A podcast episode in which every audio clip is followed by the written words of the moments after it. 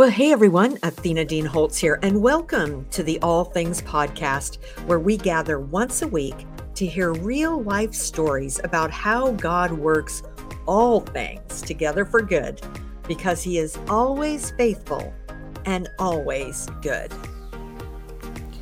Well, hey, before we get this party started, I have some exciting news for you.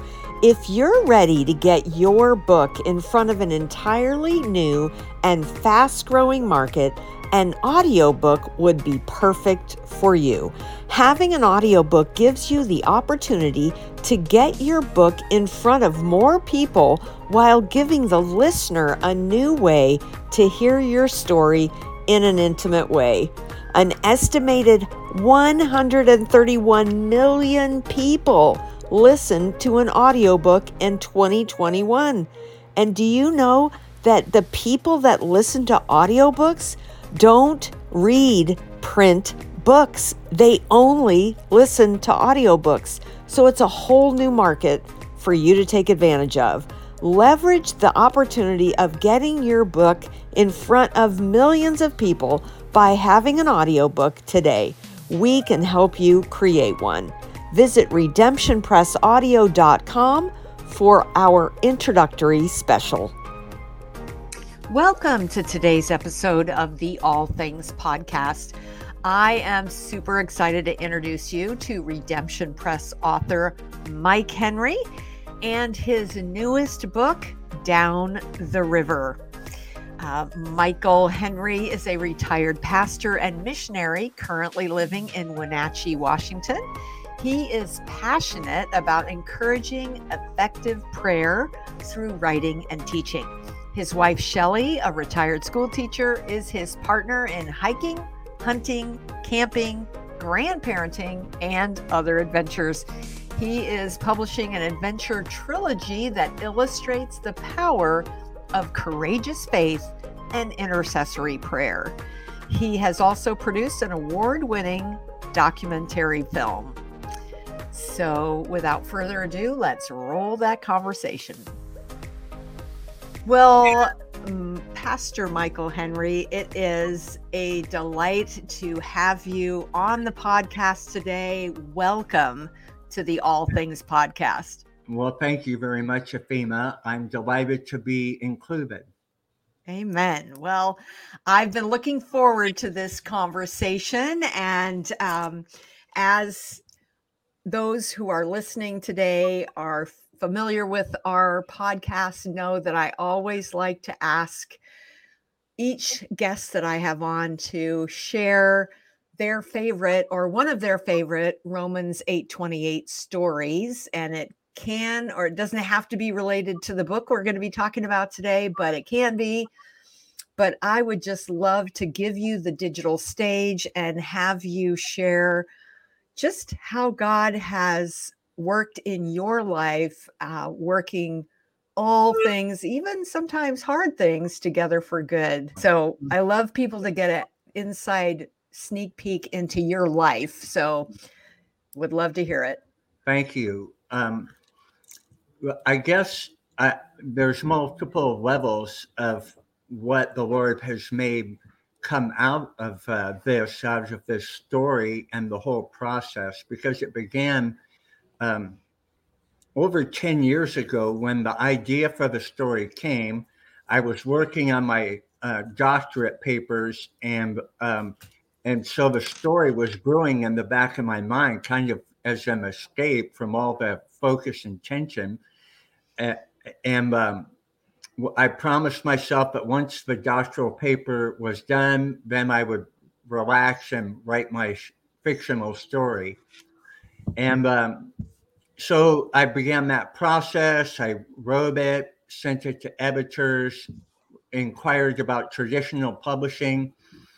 And I was so discouraged and disappointed with um, the system and and how how many months it would take for a publisher to get back to you. And um, and so that went on for years but i learned a lot. It was a growing time. Editors had a lot of good input.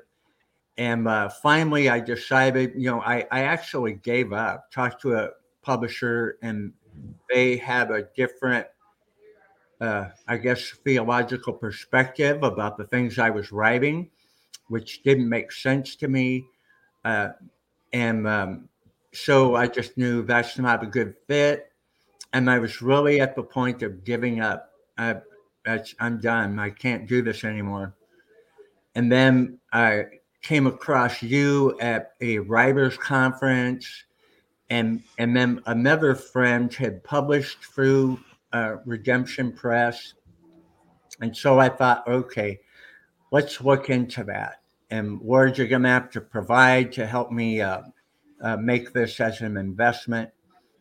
And and so all those challenges came to uh, it's going to work, it's going to happen, and uh, the story was published, uh, Two Rivers, and um, and I was very proud of it, very happy with it.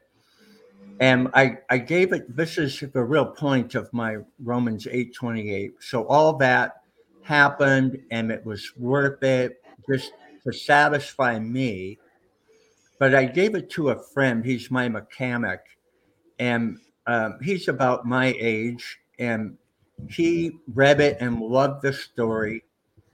Uh, he took it to his father, who reads westerns. His father's was up upper 80s and not in good health. And um, he he gave it to his father to read. His father read it and said he really liked it. And and so my friend Ron was visiting his father in Tacoma. And and when he was leaving to come back to Wenatchee, his father said, Ron, I love you. And it was the first time in 50 years his father said that. And I wow. just, wow. And, and Ron felt that that, uh, the book softened his heart and actually turned his eyes toward the Lord. And and uh, since that time, within this past year, he passed away. So um, just hearing that kind of thing, besides ever um, men who would come to me and say their, their prayer life has changed because of the inspiration of the story. So all of the challenges and the concern about finances and giving this out, um, just I just felt like the Lord was saying, I'm, I'm taking care of it all.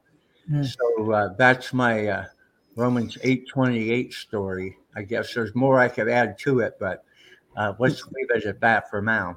Yeah, I love that because it can get very discouraging with just the system, the model that everyone's used to. Well, you know, you get an agent or you go to a traditional publisher and you know, if if everything works out, they foot the bill and do the whole thing. And, you know, it's just gotten over the years harder and harder for people. And and people do, they give up on and when God has given them something to say and something to write. And it's so easy to that's just right where the enemy wants. That's what he wants to do. Silence yeah. us, you know. Yeah. So and I love I love that's that very he, true. I, I think for a lot of us who um, aren't megachurch pastors with a built-in platform mm-hmm. um, just to try to get something out there absolutely absolutely and god does i just love to watch the way he works through the obedience you know and we just say okay i believe you've called me to it and i believe you'll provide and he does and then we you know we take those steps of courage and faith and he uses those words to you know draw people to himself and Absolutely. change lives and i love it yeah. so so we're talking about book number two now down the river mm-hmm. and now this is going to be a trilogy right so this is book number two but there's another one in the works right yes yes uh, two rivers is the title of the first story and so i'm calling this the two rivers trilogy and and so the second book is called down the river and uh, so it's obviously a continuation. And the third book will be called The River West. Mm. So it's uh, a long journey that tracks with um, a, a young pastor in 1840 who becomes a missionary to the Arapaho Indians, and and uh, and then the the journey takes a interesting twist and takes him back east and then down to the swamps in Louisiana and back up the Natchez Trace to uh, to Ohio. So he makes this huge roundabout journey with a bunch of faith adventures and uh, finally gets back to uh, where he's supposed to be in the Arapaho village, um, actually with a, a young sweetheart. So wow, there, there's even an element of romance in there. Nice. So, what inspired you to write Two Rivers? So, the first book. What was it? I mean, how did the how did the idea come?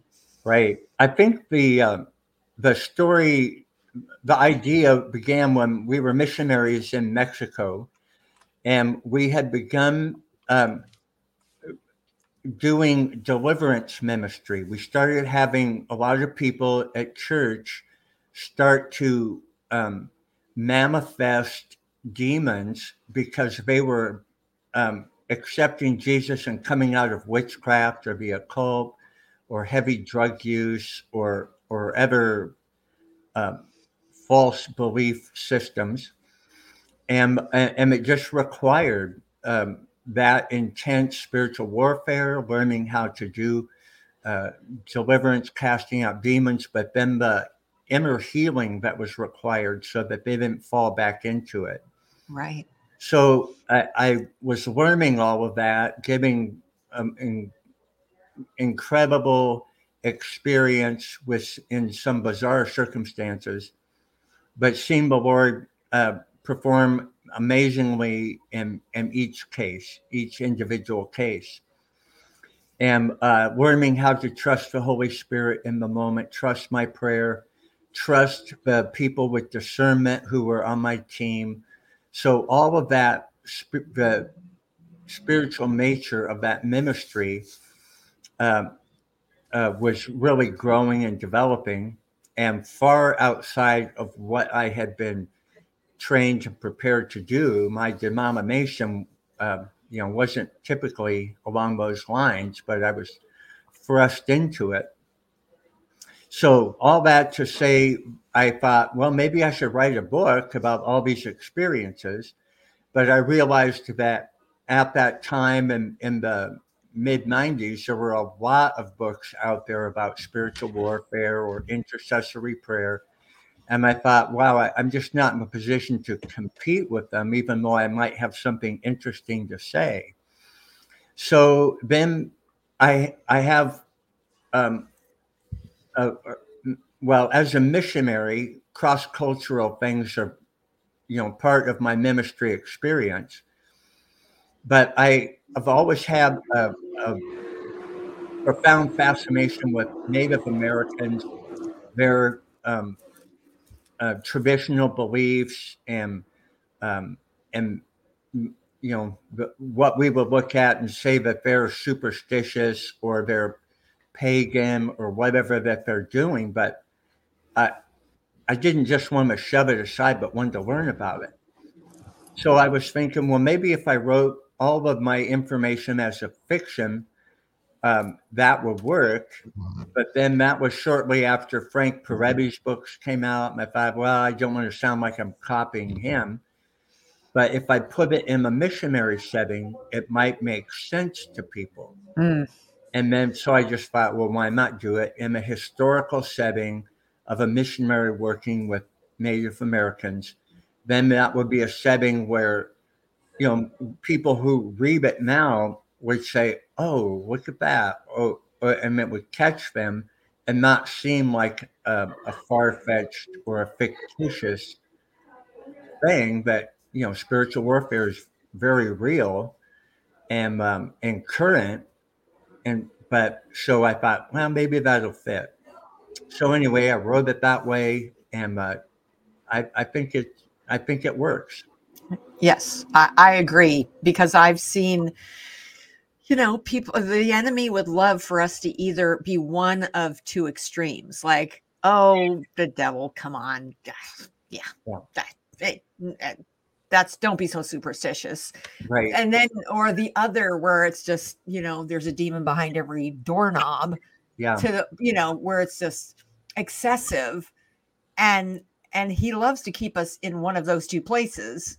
Right. And what you're bringing through a story is that balance of, oh no, it's real. And here's how you can see it happening. And it's an illustration of how, you know, a, a young pastor is pushed into this similarly to the way I was, and how it becomes real for him and increases his faith and the effectiveness of his ministry, especially um, understanding the Native Americans and being accepted by them. Amen. So, um, I'm going to skip to this question. What is the story then of the newest, the book number two, Down the River? Okay, so uh, I have to back up a little bit for you because Alan Hartman, as the young pastor, comes from New York, joins a group going to be a missionary band out in uh, the Oregon Territory. So um, he ends up through a bunch of spiritual encounters having an effective impact for the gospel with an Arapaho tribe in what is now Wyoming.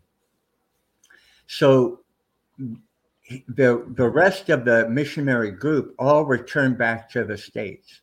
They give up, and and then word gets out that Alan is not doing what he was supposed to do, which was they wanted him to start a school for Indian children, and he thought, well, I'm in their camp being influential and effective and have to learn their language and their culture.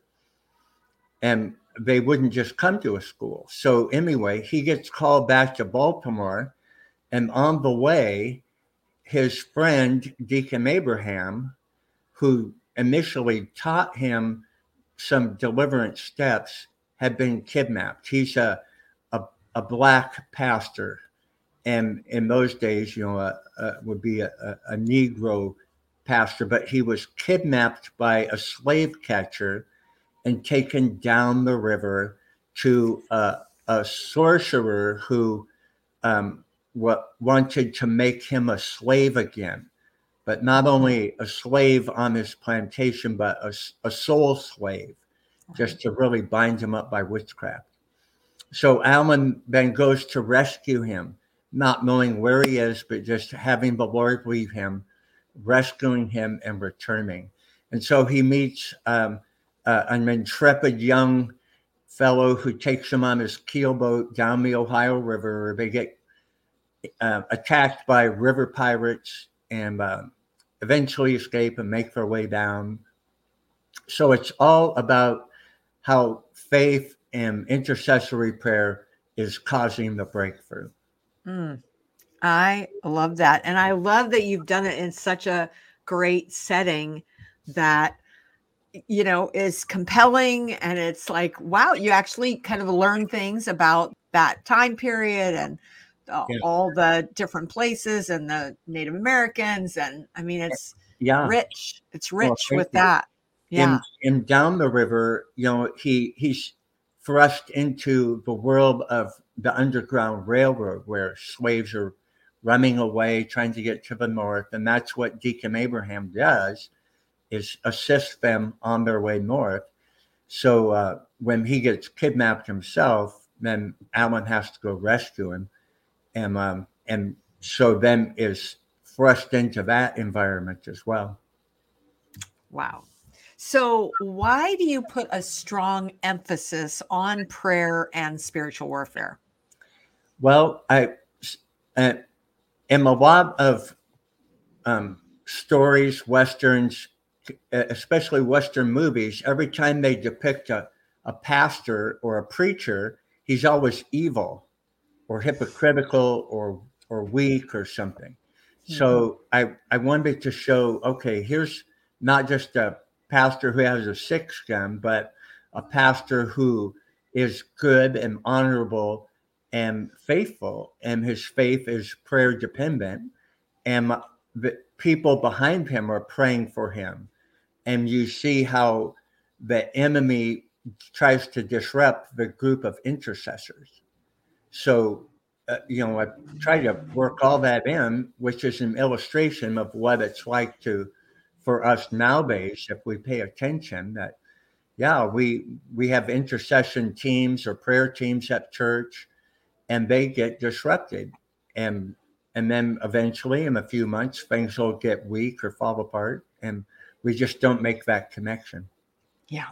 So I wanted to include that in the story. Prayer is so necessary that this is a illustration of how much we must depend on prayer and understanding.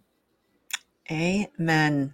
I mean, I, I can't tell you how many times just with technology. I mean, Satan is the prince of the power of the air. Yeah. So, I mean, that is his domain. And so when we have something that won't work, it just is frustrating. And I mean, I can't believe how long it takes me to remember wait a second, Lord, would you just rebuke the devourer on my behalf? And would you just like dismantle every strategy of the evil one that's trying to block or hinder? And I mean, the minute I pray like that, boom, it's you not, know, that's right. not a problem anymore. Sometimes there's an immediate answer. Sometimes it might take days or weeks, but mm-hmm. That's where persistent perseverance comes into play. Absolutely, because yeah. Uh, there there's a part of scripture, and I want to say it's in Daniel, where it was 21 days right. that the prince of Persia stopped him. Yeah, he's uh, fasting and praying 21 yeah. days, and and the angel says, "Yeah, the Lord heard your prayer the first day, but that principality interfered." Yep. And that persistence is what broke through. Yep. Yeah, very much. Yeah. So good. So just trying to put that into a Western setting is uh, is fun for me. Yeah, I love that. So uh, now you gave us a couple of um, clues as to responses that you've had. Do you have any other responses you'd like to share with us while we're wrapping this up? Um. Well, I I've had one friend. He he um, retired now. He was a jail chaplain, but he enjoyed the story so much that he bought several copies to give away, and um, he goes back to it to be encouraged to continue praying. But uh, he's given that away to um, veterans who are facing depression um, and uh, um, ever he passed around to uh, you know people getting out of jail. So uh, it, it's making an impact. And I hear often, um, I I've just been encouraged to pray. I I feel like I need to be awakened or learn something new, and this is inspiring me to do that. That is that must feel so good. It, it does. It uh, wow. uh, that's one of the purposes. Besides, um, you know, g- getting that out distributed widely, uh, because I think it's got a valuable gospel message that is low key, but I think um, non believers would be impacted by it as well. Exactly. So, if we have people listening today that would like to reach out to you either on social media or your website, what's the best place for them to do that? Um, through the website, which is michaelwhenry.com. And um, and that's my email is mike at michaelwhenry.com. And that that would be the simplest way right now. Perfect. Well, thank yeah. you so much for all that you do and this ministry that God has called you to to use fiction to illustrate real life uh, situations that we need to be aware of, we need to be equipped, and we need to be focusing on praying when, you know, maybe sometimes we have lost our way in that area. And uh, so thank you for all you do. God bless your ministry. Well, thank you very much, Athena. I've really enjoyed chatting with you. You bet. Well, thanks so much for joining us today for the All Things podcast, brought to you by Romans 828 Bookstore and Redemption Press. If today's episode encouraged you, we would love to have you share it with your friends on social media and maybe even leave a review on Apple. That will help the algorithms get us up higher to the top when people are searching for podcasts that can bring them hope and encouragement. So, thanks again for joining us today, and I look forward to seeing you again next week. Bye for now.